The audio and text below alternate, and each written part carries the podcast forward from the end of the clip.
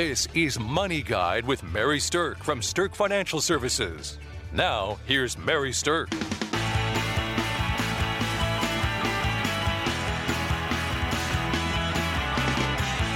Welcome to Money Guide with Mary Sterk, and today's topic is money mistakes that entrepreneurs make. So, we all have people that we know in our life that are entrepreneurs, and many of you listening are, in fact, working for yourself or some type of business owner or partner. Um, and if you're not, like I said, somebody you know and love probably is. So, we're going to talk about money mistakes that entrepreneurs typically make. But even if you're not a business owner yourself, think about some of the things that we're saying because they will also cross over and apply to just about everyone as well. All right, with me today I have Kelsey Banky, certified financial planner with Sterk Financial. Soon to op- open our new Kansas City branch, which Yes. is exciting. Very exciting. We're getting closer and I'm moving south. there we go. We will miss you here. But Kelsey is going to come back every quarter and work with people that she has already been working with here. So we're pleased to have her still being in the Sterk Financial family and then expanding things in a southerly direction for us.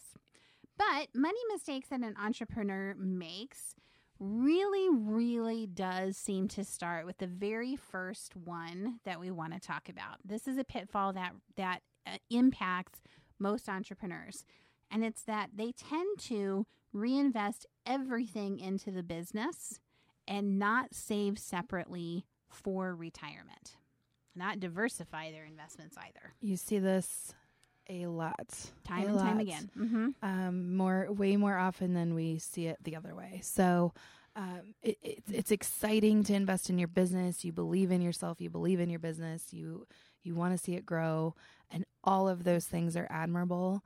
Um, however, diversifying your investments is also a very important piece of growing your net worth and eventually someday re- achieving your uh, retirement goals.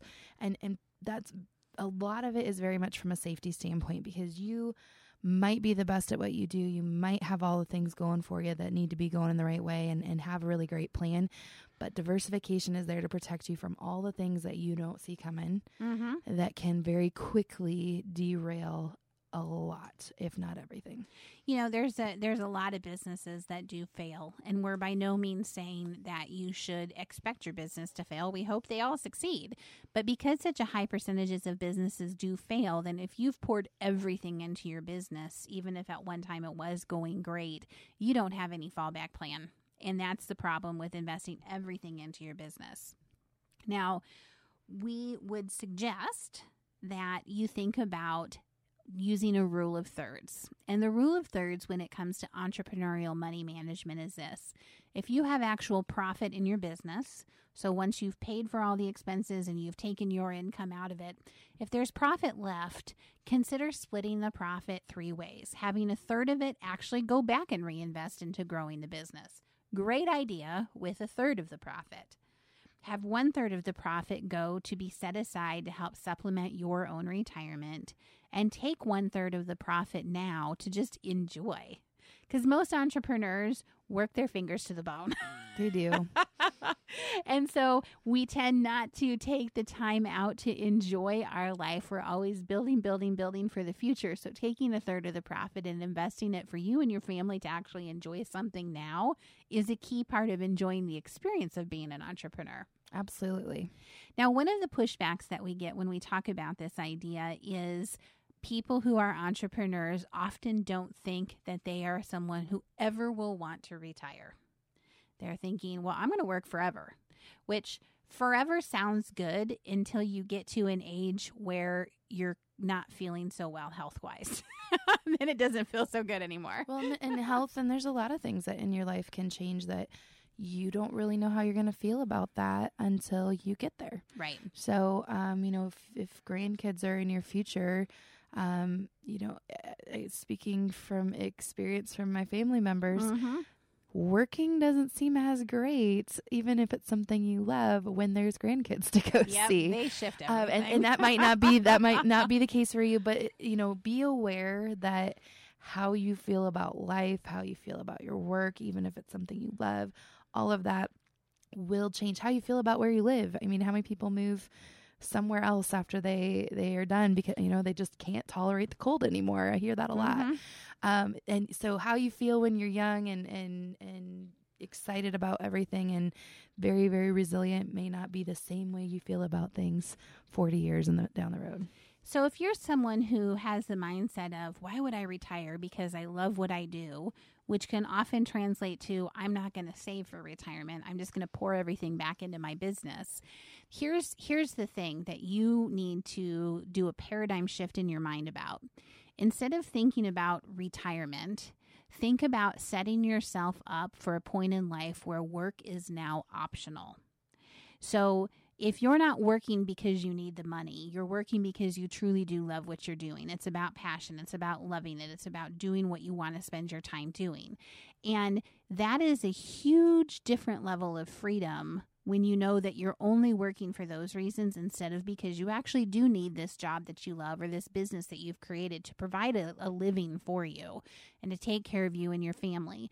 So, if retirement isn't the word that resonates with you, my hunch is that thinking about a time where work is optional that you're you have enough money that you don't have to work you just want to work that's a different mindset and a different way to think about saving for the other thing that we get pushback from entrepreneurs about this is, but my business has the best ROI of anything. I can't get that kind of ROI on investments in the stock market or something like that. Like my business is growing at 20%, 25%, 30% profit a year.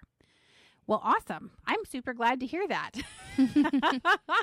but just because it has sometimes does not mean that it always will. And that goes back to Kelsey's concept of diversification, not having all of your eggs in one basket that could really have a negative impact if it does go south at some point. Yeah, it's it's there's a lot of unknowns about the future. It's all unknown. We just speculate. Um, but uh, diversification is truly there to help you. So, in those years where something happens in your industry, something happens in your community, something happens in your family that maybe causes you to not be able to put as much time into things, there are a lot of things that can derail. And um, so often it's not necessarily something people saw coming or could effectively plan for on the short term. So, you need to be planning for it on the long term to be ready. All right, the next thing that is a common mistake that entrepreneurs specifically make, but also can cross over to just about anybody listening, is having the desire to do it yourself, which is a great desire when it comes to doing your own investment planning. But when you're an entrepreneur, you tend to have a greater belief that you can do everything yourself. Um, we see this a lot with our entrepreneur clients that they felt like they could do all their own investing or their own stock picking or things like that because they're competent people and they know how to run their business. So if you've got a good business mind, it can frequently translate into a good financial mind. But here's the problem with that is that for many entrepreneurs, running their business is for sure a full time job, if not the equivalent of more than one full time job. and so the amount of time that you have available to spend paying attention to your investment portfolio is going to diminish the more that your business demands increase. So, what happens with entrepreneurs is that things get ignored. Okay. And then when they do get addressed, they typically only get addressed because something big is happening. So, entrepreneurs who've ignored their portfolios will see a headline that says, Oh, the market is crashing. And then they're going to have a distinct emotional reaction to that. And they're going to go make a change based on the emotional reaction and not be thinking about it in terms of it's time to do a full evaluation because this portfolio has been ignored for a while. Don't change it because of emotion, change it because it actually makes sense to change it. So, ignoring your portfolio as an entrepreneur is one thing that we commonly see happening. yep, it just takes a back seat to everything else. And um, the, the good news is it doesn't have to be that way. Right. You can have somebody helping you monitor it, or you need to be setting a process yourself on how you need to monitor it. If you can't keep up with that process, paying for somebody to do that for you, it's probably money very well spent. Absolutely. So here's the thing if you're a do it yourselfer and you don't actually have a process that you follow, or if you're someone who has an emotional reaction if you're getting nervous when you're seeing the markets rocky, or if you're getting elated when you see it's good, and those things are making you drive your investment decisions, our recommendation is this either use a formula or use a fiduciary. Using a formula, if you're a do it yourselfer, means you have a process. You have a process to evaluate when should you buy something and you have a process to evaluate when you should be selling something. And neither one of those processes is driven on emotion. Okay. It's going to be driven off of fundamental analysis. It's going to be driven off of technical analysis. Whatever it is that your formula is, is great. Just have a formula. And if you don't have a formula, then our recommendation is that you find a fiduciary like us who you would work with in order to be able to manage the investments without the same level of emotional reaction. So, a fiduciary is someone who is always going to be making recommendations for you that are in your best interest. And you would think that all advisors are fiduciaries. That'd be nice. yes. In fact, they are not. so, having a fiduciary being someone who is absolutely going to make recommendations on your best interest they're going to be making some type of fee. They may even be hybrid where there could be some commission work involved, but if so, they're disclosing that to you. You know, but if you're paying somebody a fee to manage your money for you, then they are by and large likely to have some type of formula that they're following. And you should ask them. You should ask your fiduciary, what's your formula? How do you decide when you're going to buy and sell things? How do the money managers work that you are working with for my portfolio? So, don't ignore your portfolio, but if you are going to ignore it, instead hire a fiduciary or have a formula. Okay, when we come back, we're going to keep talking about money mistakes that entrepreneurs make.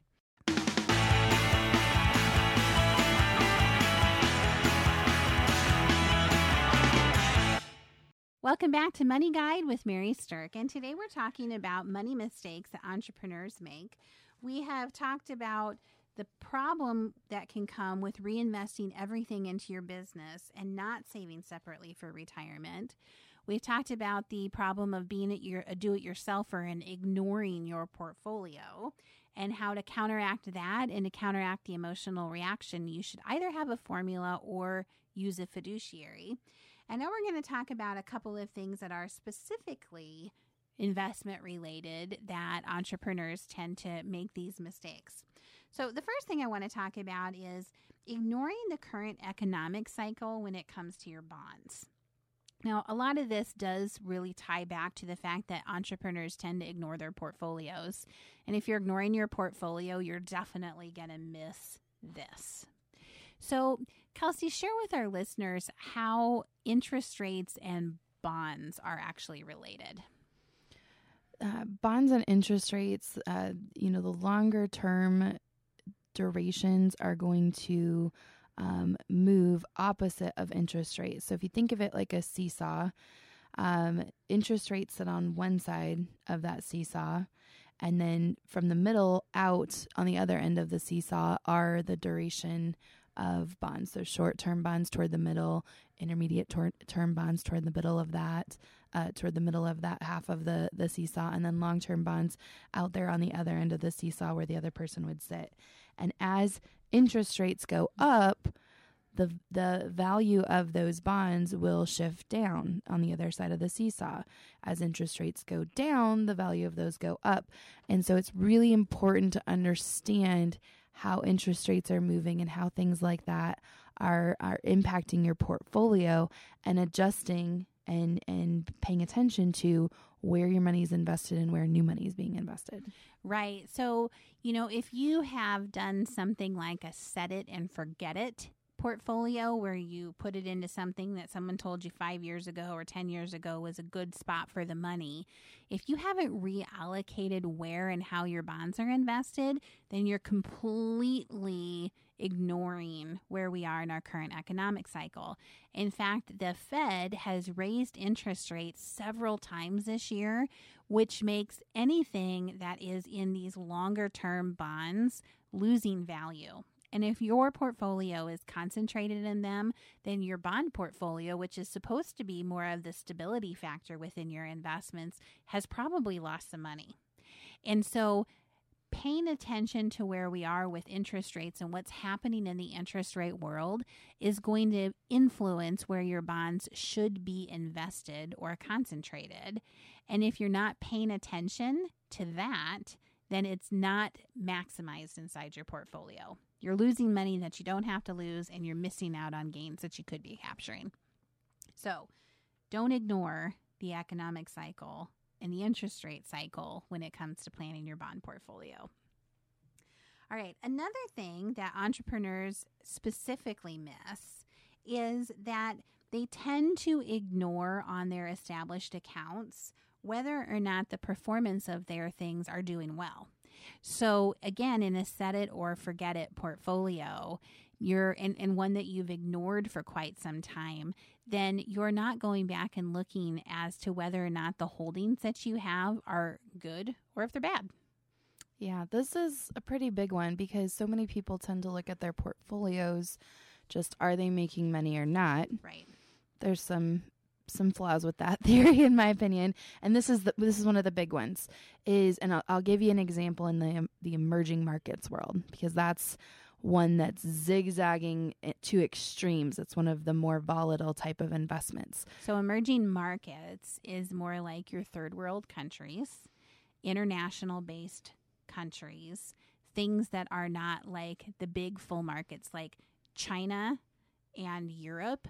Those are developed markets but smaller countries, that's what an emerging market is considered. You'd be looking at like South Korea and Thailand and things like that mm-hmm. that are are going toward uh, a developed uh, system, but are are still in the very early stages of that. So we consider those emerging markets countries. So in the emerging markets world, you can be in a fund that made you know 10% last year let's just use that as an example um, but if that fund is toward the middle or low end of the emerging markets peer group, the top end, I've seen those um, be 40% returns.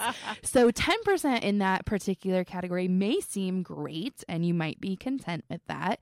But if you're not looking at where you could be with that same kind of risk, you could be missing out on a pretty significant amount of return. So that's the kind of analysis that you need to be doing is looking at the entire group of investments doing that same type of of investing, you know, this in this example, emerging markets category, looking at that whole category and going, okay, where's the best place in that category for me to invest, and how is the one I'm in I'm doing investing? And not saying you have to be at the very top every time because that's not always going to be the the same one um, from year to year to year. But if you're consistently in that average to below average section, then maybe um, you need to be looking at making a change. Yeah, and the being below average can cut both ways. It means that you're making less than you could be making, but it also means that if there's a year where there's a loss, that you lost more than you needed to lose. You Absolutely. lost more than average. So peer group ranking of your funds is something that many fiduciaries do. It's something that we think is a core component of doing portfolio management. In fact, we think it so strongly that every single quarter in our managed accounts, we're looking at every single holding and we're looking at every single client and peer group ranking everything. And if it's something that maybe isn't at the top of the favor for one or two quarters, we don't really get too bent out of shape about that because things are cyclical and and sometimes they can come back. But if you have something that's below average for three or four quarters in a row, and let's say in the emerging markets world, there's a thousand different choices of what you could be in, then why would you want to stay in something that's consistently below average? But entrepreneurs, especially who've gotten busy with their businesses and have started ignoring their portfolios that maybe they used to manage at a higher level, they are completely missing this. Now, many investors who are do-it-yourselfers are completely missing this, but entrepreneurs in uh, in specifically, we see that happen the most with them. Yeah, because it's not always something that's going to be brought to your attention just with quote unquote poor performance. It's it's happening potentially all the time, but they might not be paying attention until they see what they consider poor performance. One other pitfall that we see investors make is that they focus on what the average performance of a fund has been over time. And there is a concept out there that's called the flaw of averages. And the flaw of averages basically says that you can have money that makes the same percentage of money over time, but the order of the wins and the losses in that fund actually can create a completely different end result of money, even though the actual average is the same. So it's kind of hard to illustrate this just verbally, but think about the fact if you have something that is making, let's just say, 4% a year over the course of six years, and you have something that is going, so just steady, 4% every year, the average on that is, of course, 4%. But over a six year period, if you have a fund where it goes up by 20% and then the next year down by 10%, then up by 20, down by 10, up by 20, down by 10. The actual average of that fund is 5%. Okay, so it's a higher average. However, for the same dollar amount of starting, you'll actually have slightly less money in that fund that averaged 5% than you will in the fund that just averaged a steady Eddie 4%. It, we can show you the math on that if you're questioning it, but it's interesting because it's an example of where the actual average isn't really what's driving it. It's the sequence of the returns that's driving it. And that's something to pay attention to that most entrepreneurs, in fact, most investors actually miss.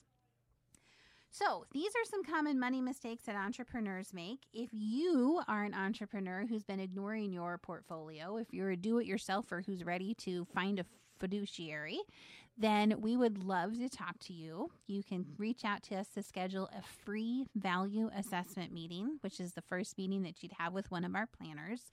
Come on in, talk to one of our planners, and we can kind of show you how we analyze things, and you can decide if it's something that you're interested in. So, thanks for listening to Money Guide with Mary Sterk. The views expressed are not necessarily the opinion of your audio provider and should not be construed directly or indirectly as an offer to buy or sell any securities or services mentioned herein. Investing is subject to risks, including loss of principal invested. Past performance is not a guarantee of future results. No strategy can assure a profit nor protect against loss. Please note that individual situations can vary. Therefore, the information should only be relied upon when coordinated with individual professional advice. Securities and investment advisory services are offered through Woodbury Financial Services Inc., member FINRA, SIPC.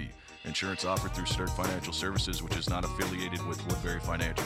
Sterk Financial Services is located at 350 Oak Tree Lane, Suite 150, Dakota Dunes, South Dakota 57049, and can be reached at 605 217 3555.